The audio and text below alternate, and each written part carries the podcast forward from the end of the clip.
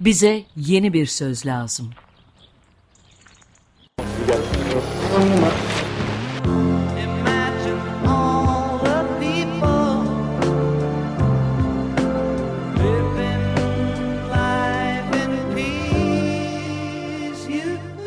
Bekir Ağırdır'la yeni bir yol haritası denemesi.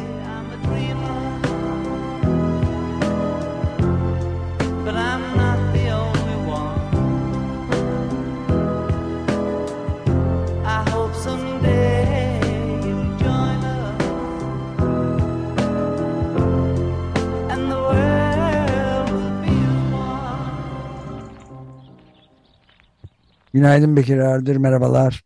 Günaydın efendim, iyi yayınlar. Günaydın. Teşekkür Günaydın. ederiz. Yani son derece ağır bir ortamın içinde olduğumuzu hiç şüphe yok. Yani yeni deprem de eklendi üstüne. Ölü sayısı da düşük olmakla beraber, düşük sayılabilir olmakla beraber ilk depreme göre çok or- bölgenin de iyice göçlere ulaştığı gibi bir ortam var. Sessizliğin hakim olduğu oradaki arkadaşlarımız ve yazanlar da söylüyorlar. Öte yandan bir de şimdi İstanbul'da yıkılma tehdidi olan o doksan bin yapı olduğunu bizzat şey söyledi, İmamoğlu söyledi, belediye başkanı, ve Kandilli Rasathanesi de dün beklenen İstanbul depremi için tarih verdi. yedi yıl içerisinde yüzde altmış dört olasılıkla yedinin üzerinde bir deprem olacak dedi. Böyle bir kabus ortamı içinde bir de seçimlere, seçim satım haline bunlar da eklendi, bir deprem sarsıntısı. Nasıl bir hatta harekat izlemek durumundayız? Ben bu arada bir çok çok e, kısaca bir eksik Tabii. bilgi bırakmıştık, onu e, tamamlayayım. Biz e, bu son depremlerde altı kişinin öldüğünü söylemiştik ama Suriye'de de beş kişi, orada da yıkım olmuştu. Orada da beş kişinin öldüğü haberleri vardı. Eksik bırakmıştık, tamamlamış olayım. Evet. Ya şimdi karşımızdaki mesele e, tabii ki hemen deprem üzerinden konuşuyoruz ve böyle felaket anlarında e, hemen ardından da İstanbul'un riskine geliyor iş telaşla. Ama daha geniş pencereden baktığımızda yerkürenin ritmi değişiyor. Aynı zamanda bu coğrafyanın, Anadolu'nun ve Mezopotamya'nın da ritmi değişiyor. Yani doğa değişiyor. Bir yandan işte fay hatları, deprem vesaire. Bir yandan kuraklık meselesi. Anadolu çölleşiyor. Bütün Mezopotamya, medeniyetin, insanların ilk geliştirdiği medeniyetin yatağı, coğrafya son otuz yıldır bile İşte kuraklaşma, iklim değişikliğini yaşıyor. E bir yandan müthiş bir, yine bu coğrafyada müthiş bir çatışmalar. Son otuz yılı bir an hatırlasak, yani doksanlardan bu tarafa savaşlar. Yani buralardaki, Mezopotamya'daki ve Anadolu'daki insanlar bir huzur bulamadan bütün hayat alt üst oluyor bir yandan. Ve de deprem diye bir gerçek var. Yani doğayla yeniden uyumlu bir yaşam, yerkürenin ritmine yeni uyumlu bir yaşam kurmak diye bir meselemiz var. Dolayısıyla meselemiz bence yalnızca yıkılan binaları yeniden yapmak ya da İstanbul'daki doksan bin binayı yıkıp yenilemekten ibaret değil. Daha geniş bir pencereden bakmamız ve yeniden bu yerkürenin ritmiyle, doğayla ve bu coğrafyayla uyumlu bir yeni hayatı nasıl tasarlayacağımızı ve o yeni hayatın mekansal tasarımının, biçiminin nasıl olacağını düşünmemiz lazım. Bir kere böyle bir geniş pencereden bakmak demek, bir kere bilimden beslenmek demek, veriden beslenmek demek, bütün bunları bir arada düşünmek demek ve daha da önemlisi sadece birilerinin ya da bir irade sahibinin inisiyatif kullanmasıyla değil, ama belediye başkanı olsun ama cumhurbaşkanı olsun, hepimizin ve hayatın bütün aktörlerinin, doğa da dahil, bütün canlıların hayatını dikkate alan yeni bir katılımcı modelle yeni bir hayat tasarlamak diye bir problemimiz var bence. Karşımızdaki mesele sadece binaları yenilemek meselesi değil. İşin bir yanı bu. Dolayısıyla ben bu dönemin, yani tabii ki böyle melanetlere fırsat diye bakmak doğru değil ama zaten bu problemi biliyorduk, bilmiyor değildik ki. İşte Açık Radyo, Ömer Madra bu iş için hayatını koydu. Yıllardır anlatılıyor iklim değişikliğinin problemleri ya da olası krizleri.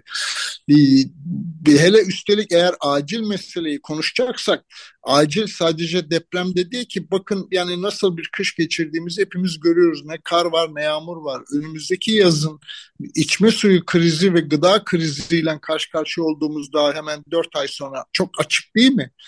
E, dünyanın küresel etrafımızdaki dinamiklere bakalım. İşte Ukrayna Savaşı'ndan Suriye'de olanlara, diğer bölgelerdekilere. Yani karşımızda gerçekten yeni baştan her şeyi düşünmemiz gerekecek kadar dayatan hayatın, doğanın, yerkürenin ritim değişiklikleri var. Ve biz bu meseleyi yalnızca binaları yeniden yapsak mı yapmasak mı, hangi parayla yapsak ve hangi iradeyle yapsak diye bakıyoruz. Onun için önce bir kere perspektifi çok geniş bir yerden bakmak gerekir diye düşünüyorum. Ben bir de yani şeyi kastederken İmamoğlu'nun, Ekrem İmamoğlu'nun Büyükşehir Belediye Başkanı, İstanbul'da yıkılma tehdidi olan doksan bin yapı var derken asıl onun yeniden yapılması açısından değil de daha çok or- her bir binanın içinde on kişi mesela tehlikede olsa, yani bir milyona yakın insanın büyük bir tehlike karşısında olduğu sonucunu da çıkarttım. Böyle bir İstanbul'da özellikle de Kandilli Rasathanesi'nin de verdiği e, tahminde İstanbul depremi için birden yedi yıl içinde yüzde, yani neredeyse üçte iki olasılıkla, yüzde altmış dört olasılıkla yedinin üzerinde bir depremin bu, sadece bu doksan bin binanın içinde yaşamakta olan insan sayısıyla bakıldığında tarihin en büyük felaketlerinden biriyle de karşı karşıya olabileceğimiz olasılığı üzerinde durmak istiyorum. Doğru, doğru, katılıyorum. Yani bilim insanları yıllardır bunu anlatmaya çalışıyorlar. Dün de yine sadece Kandilli değil, diğer bilim insanlarının, deprem bilim insanlarının da uyarıları, anlatıları vardı.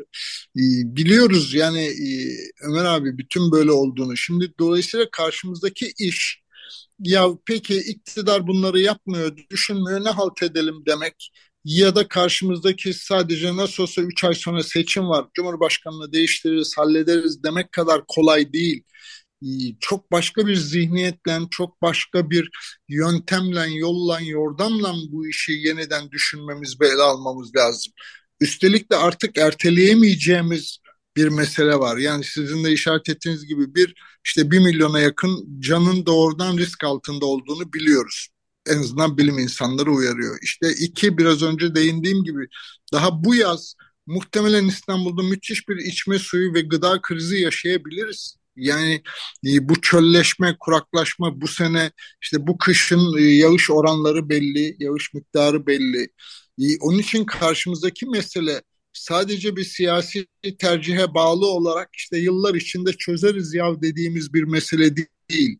Hemen yarın, mümkünse yarın sabah hemen başlamamız gereken, yeniden tartışmamız, konuşmamız, yol yordam üretmemiz gereken bir mesele ee, diye bakıyorum ben.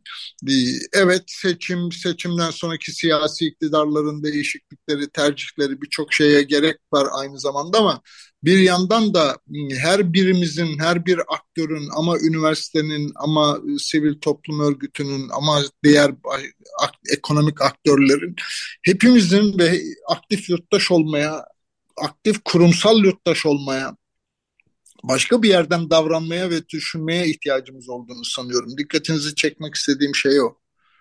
Evet, yani şeyde bize yeni bir söz lazım kitabında da üzerinde sık sık konuşma fırsatı da bulabildiğimiz kitapta da e, senin yazdığın bayağı net bir şekilde ortaya konuyordu. Özellikle mesela yerküre ile doğa, yerküre ve doğa ile uyum üzerinden siyaset diye bir bölüm var ki tamamen bunun gündelik siyaset, seçim meselelerin çok ötesinde bir toplu zihniyet değişikliği, yeni bir sözden de kastedilen o yani.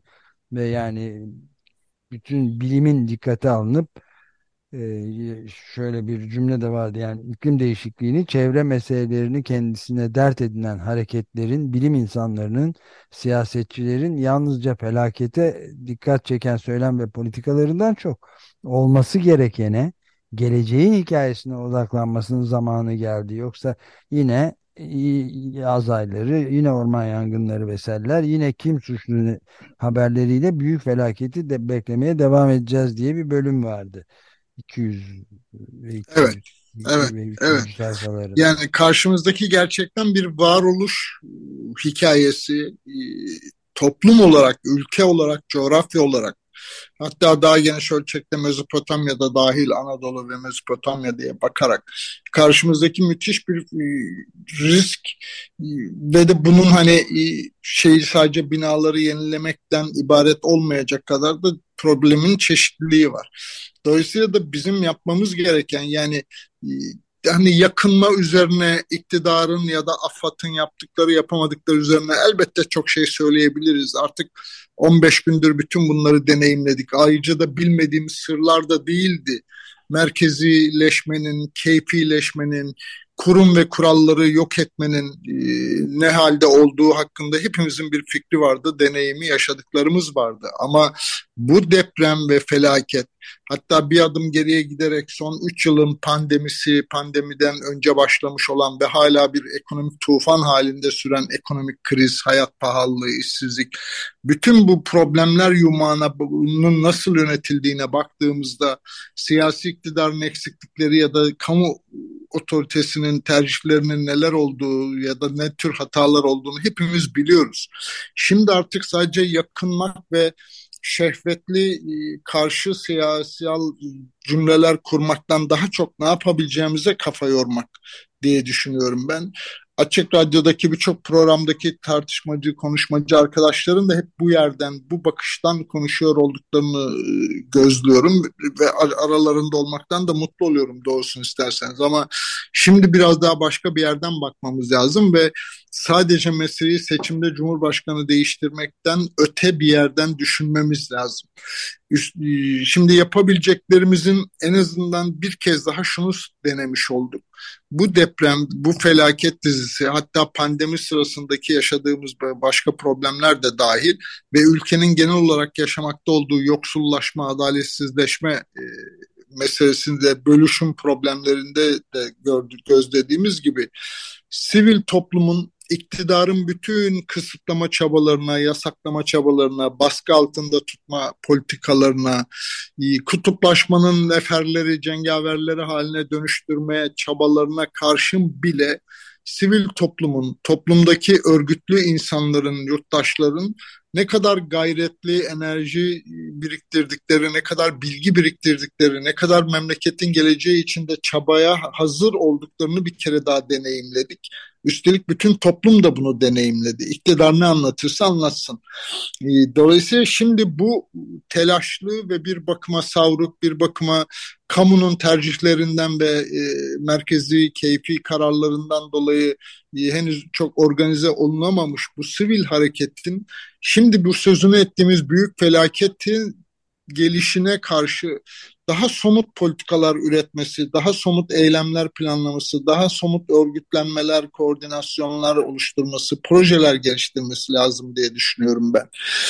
Dolayısıyla hani dinleyicilerimize de yakınmalardan daha çok hani yeterince yakınıyoruz, yeterince çaresizliğin ürettiği öfke ve kızgınlıktan bir sürü cümle kuruyoruz ama birazcık da serin kanlı yarına dair ne yapabileceğimize kafa yormakta yarar görüyorum. O nedenle karşımızdaki ödevler diyorum ben, en azından sivil hareketlerin, sivil toplumun, sizler gibi, bizler gibi memleketin geleceği için burnunun direği sızlayan insanların yapabilecekleri yeni işler var. En azından üç katmanda mesele var. Birincisi, bir kere bu yeniden inşa diyelim, bir acil yeniden inşa, işte İstanbul'daki doksan bin konut veya bölgede on bir ilde yıkılan onca konut ya da Hatay gibi yok olmuş bir kenti yeniden kurmak diye bir mekansal meselemiz var.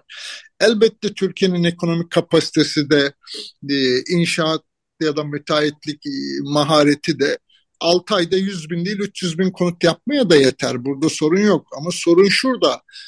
O bina mı yapacağız, yeni bir hayat mı kuracağız? Dolayısıyla kimliksiz, karaktersiz apartman tarlaları dikebiliriz her yere. Yani helikopterle gözünüzü bağlayıp götürüp gece Nevşehir'e bıraksam sizi ya da Erzurum'a ya da ne bileyim Denizli'ye ya da Çanakkale'ye bıraksam ve burası ya işte Ankara'nın şu mahallesi, İstanbul'un bu mahallesi desem, hepimizin ikna olabileceği kadar tek tipli, kimliksiz, karaktersiz, yerel hiçbir kültürel ya da mimari dokudan beslenmeyen apartman tarlaları. E buysa yapmak, evet Türkiye bunu yapabilir. Çok hızlı da yapar, altı ayda da yapar. Ama meselemiz bu değil. Meselemiz hem sözünü ettiğimiz bu yeni felaketlere karşı yeni bir hayatı nasıl kuracağımız, hem de o yeni hayatın geçmişten gelen kültürel dokusunu, o yereldeki karakteri, kimliği, yereldeki insanların ihtiyaçlarını, taleplerini, tarihini de, coğrafyasını da, o yer, o coğrafyanın kendi özelliklerini o yeni hayata nasıl taşıyacağımız meselesi var karşımızda. Ve kültür, kültürünü de tabii. Kültürün, aynen. Evet. Dolayısıyla şimdi Hatay'da yıkılan bütün o tarihi binaları, eski mahalleleri birebir kopyalarını üretemeyebiliriz. Nitekim İstanbul surlarını tamir ediyoruz denerek yapılanların ne olduğunu görüyoruz yani.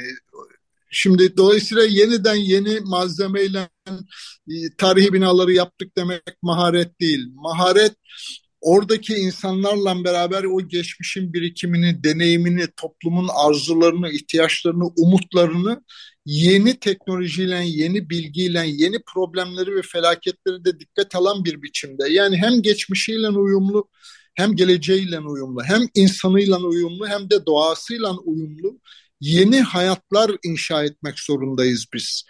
Dolayısıyla bu başka bir bakış açısı. Bunu sağlamanın yolu bir kere sivil toplum, en azından her farklı disiplinde veya farklı alanda, farklı sektörde örgütlenmiş insanlar ve örgütlenmiş bilgi, akademik dünya ile beraber ve yerel yönetimlerle beraber, yani kamu olmadan yereldeki insanlar, yereldeki insanların kendi örgütlenmeleri, kendi kooperatifleri olmadan sadece bilen üç kişinin, sekiz kişinin tasarlayacağı projeler değil ihtiyacımız. İhtiyacımız çok katmanlı, çok boyutlu, katılımcılığı açık, geçmişiyle, geleceğiyle o insanları, o yereli işe dahil ettiğimiz, kamu otoritesinde işe dahil ettiğimiz projeler tasarlamak. Birinci iş bence bu. İkincisi, bunu ne kadar çabuk yapar isek önümüzdeki seçim sürecinde, belli ki hani deprem nedeniyle bu siyasi tarafı az konuşmaya gayret ediyor olsak da önümüzde bir seçim meselesi var ve işte on dört Mayıs ile on sekiz Haziran arasında bir tarihte yapılacağı anlaşılıyor. Dolayısıyla eğer biz bu projeleri, bu tür bir modellemeyi ne kadar çabuk yapabilirsek, gerçekleştirmeye uğraşırken bir yandan da siyasi aktörlere, iktidara talip olanlara bir baskı, bir basınç üretmek. Yani en azından şunu yapabiliriz örneğin. Altılı Masa'nın işte iki bin beş yüz maddelik program açıkladılar. Şimdi o programda böyle bir felakete hazırlığa dair kapsamlı bir öneri yoktu. Böyle bir bakış da yoktu. Şimdi oturup onları ve muhalefetteki diğer bütün iktidara talip olan adayları, aktörleri üzerinde bu konuda bir baskı ve basınç üretebiliriz. Dolayısıyla en kısa vadede yapabileceğimiz şeylerden ikinci adım o. Üçüncü bir adım ise bence şu: Türkiye hem yer kürenin bu ritim değişiklikleri ve yer kürenin ürettiği meseleler, iklim değişikliğinin ürettiği meseleler, felaketlerin ürettiği meseleler konusunda, hem de yeni yaşam, yeni çağ değişimi, bilgi toplumuna geçmek konusunda bir vaka analizi laboratuvarı gibi. Dolayısıyla biz şu anda akademik dünyamız ve entelektüeller tercüme teorilerle uğraşmak yerine bu vakayı doğru kullanarak dünyaya yeni bilgi, teori, deneyim aktarımı, yeni tezler, hipotezler geliştirebiliriz. Yani bir üretken çabaya ihtiyaç var.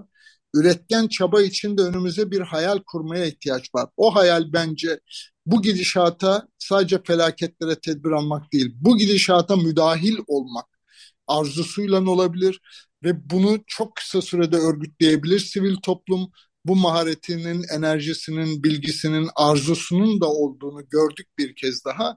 Dolayısıyla şimdi daha serinkanlı bir yerden, telaş etmeden ama çabuk ne yapabileceğimizi örgütlememiz lazım diye düşünüyorum.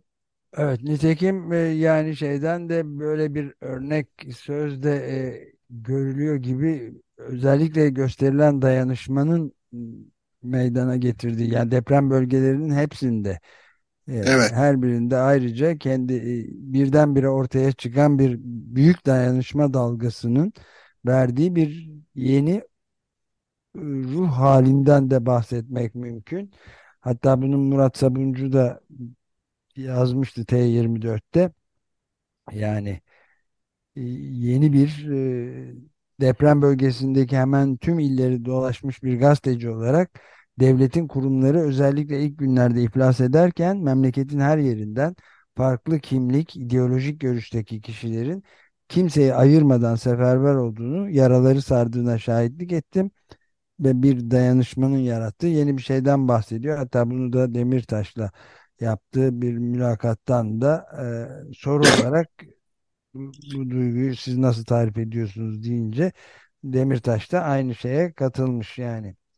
Evet, evet, yaslanacağımız ruh, ya yaslanacağımız enerji işte bu. Yani hep şunu söylüyorduk, o iki kitabımda da uzunca değinmiştim. Bu topraklarda biz, hani bizim gibi insanlar çoğu zaman bu toplumun sessiz olduğu, ensesine vur lokmasına al olduğu, örgütsüz olduğu, demokrasi isteyip istemediği gibi ezberlerimiz var. Halbuki bu toplum örgütlenmeyi bilmiyor değil, biliyor işte dayanışma ihtiyacı olduğu alanlarda, zamanlarda e, neler yapabildiğini hep görüyoruz. Bizim kastettiğimiz hak temelli örgütlenmelerin ve çabaların eksik olması. Bunun da bir sebebi var. Şimdiye kadar kamu otoritesi ya da devlet ya da padişah, her kimse zaten bunu arzulamamış ve kıymış. İşte bakın, böyle bir felaket anında bile hala merkezi otorite ayrımcı davranıyor, hala işbirliğine yanaşmıyor vesaire. Ee, veya deftere yazdım diye bir de üstelik tehdit ediyor. Ee, halbuki şimdi bizim bu toplumun naturasında olan bu dayanışma ruhuna, bir arada yaşam arzusunun önüne yeni modeller üretmek. Yani sadece soyut siyasi laflar ve şehvetli karşı çıkışlar, cümleler yerine artık daha somuttan yeniyi nasıl kuracağımıza tartışmalarına dahil olmak, modellemek ve mümkünse de, çünkü önümüzde şöyle de bir şans var. Hükümetin dünyaya karşı verdiği imaj ya da şeffaf olmayan bir sürü ekonomik kararlar, kuralsız ekonomik politikalar ve bilim dışı ekonomik politikalar nedeniyle Dünya Bankası ya da Birleşmiş Milletler ya da Avrupa Birliği bile, biliyorsunuz, artık yer, bu felakete dair ayırdıkları bütçeleri yerel yönetimlerle proje karşılığı kullanacaklarını ilan ettiler. Bu kararın ima ettiği bir şey var. Gerekçelerini de hepimiz anlıyoruz neden böyle olduğunu. Ama şimdi bu bir fırsat. Eğer biraz önce sözünü ettiğim projeleri, tasarımları geliştirebilirsek, yerel yönetimler işbirliği ve küresel finansmanlarla bile ama üç bin evlik, ama sekiz bin evlik, ama otuz üç bin evlik projeleri çok çabuk hayata geçirebiliriz. Kamu otoritesinin bütün bu merkezi ve kısıtlayıcı çabalarına rağmen bile. Bütün bunlar sivil toplumun ve yeni hayatın e, enerji kaynağı ve bütün bunlar başarı biriktirmek için, toplumla yeni bir ilişki kurmak için, toplumu da hak temelli örgütlenmeler, onurlu yaşam hakkı için mücadele etmesi için örnek alanlar olabilir. Yani mesele illa itiraz etmek değil, yeniyi nasıl kuracağımız konusunda küçük veya büyük ama gerçekleştirilir, gerçekleştirilmiş, sırtımızda, heybemize başarı hikayeleri olarak ekleyeceğimiz yeni bir çabaya ihtiyaç var ve bunu örgütlemeye ihtiyaç var. Evet, yani esas itibariyle bunun ipuçları da e, göründü. Belki de hiç kimsenin de beklemediği kadar güçlü bir dayanışma sesi ve örgütlenme sesi de ellerindeki olanakları engellenmesine rağmen hatta kimi durumlarda gösterdiler ama bunu... Evet. Dediğin gibi genişletecek, büyütecek bir anlayışın da hemen bir an önce devreye sokulması gerekiyor diye anlıyorum ben bunu. Evet, evet, aynen, aynen. Çünkü topluma, toplumun en azından bir kesimine kamu otoritesinin iktidarının anlattığı bir şey var. Örgüt kelimesi üzerinden bile, örgüt kavramının bile bu kadar kirlendiği ya da demokrasi kavramının bile bu kadar içinin boşaldığı bir zaman aralığında insanlar deneyimleniyor ve kendileri bizatihi yaşıyorlar ki o örgüt dedikleri yapılanmalar öyle sadece e, terör amaçlı falan değil. Tam tersine işte böyle bir felaket anında en örgütlü çaba yine sivil toplumdan ve o örgütlerden geliyor ya da en sonuç alıcı çaba. Dolayısıyla bütün bunlar hep geleceği inşa için kurabileceğimiz ya da yaslanabileceğimiz aktörlerin kimler olduğuna işaret ediyor. Bilginin, yolun, yöntemin, çözümleri nereden arayacağımıza işaret ediyor. Bütün bu deneyimi biz şimdi yeni için kullanabiliriz, kullanmalıyız. Bunu harekete geçirmeliyiz. Asıl meselemiz o. Evet, yani böyle bir büyük felaketin içinden de son derece e, farklı, olumlu bir şey de çıkartmak mümkün. Bunu tarihten çeşitli örneklerle de ispat eden e, yazılar da yayınlanmaya başladı Türkiye'de de. Bildiğimiz gibi e, yani Batı basınında da e, bu, bu gibi yazılarında daha sık rastlanmaya e, daha sık rastlanıyor diyebiliriz. Yani buradan da, tarihten ders çıkartıp yeni, sizin deyiminle, senin de deyiminle yeni sözü yaratabilmenin de ortamının çok bayağı olduğunu da söyleyerek. Evet, evet, ben de aynı kanaatteyim. Yani şimdi artık umudu somut projelerle inşa etmek, sadece sözde değil, kağıt üzerinde değil, bilimden beslenerek önümüzdeki dönemin felaketlerinin ya da risklerinin ya da fırsatlarının ne olacağını bilerek yeni bir politikalar dizisine ihtiyaç var ve bu politikalar dizisini hayata geçirmek için de yalnızca bir siyasi partiye ya da sadece bir makamı ele geçirmeye değil, hepimizin ve hep beraber örgütlenerek bu memleketin geleceği için burnunun direği sızlayan her bir insanın, kurumun dahil olduğu katılımcı süreçlerle tasarlamak ve bunları eyleme geçirmek gibi önümüzde bir ödev var diye görüyorum ben. Böyle bakmaya çalışıyorum ve bunun da mümkün olduğuna yürekten de inanıyorum. Evet, yani senin son yazından da bir ufak alıntı yapayım izninle. Yaşananlar sürekli felaket ya da doğal, ekonomik, siyasal, tırnak içinde dizi felaketler hali ve bu dizi felaketlerin doğal kaynaklı olanlarını kadere, ekonomik ve siyasal olanlarını dış güçlere, muhaliflere bağlayan bir yönetim zihniyeti var. Yine de ilk koşanlar iktidarın öcüleştirdiği örgütlü kesimler oldu. Sivil toplum müthiş bir sınav verdi. Bir kez daha toplum dayanışmayı, empatiyi yükseltti. Tüm felaketin yıkıcılığına karşın gelecek için tutunacağımız dalı gösterdi diyerek bütün bu karanlık ortamın içinden, karanlık bulutların içinden bir umut ışığı da gösteriyorsun zaten sen de. Evet, evet. Yani önümüzdeki dönemi çok doğru kullanabilirsek Türkiye için ve geleceğimiz için ve aynı zamanda insanlık için de bütün bu modellerden o bilgi üretmek, tez, hipotez, teori geliştirmek dediğim de o.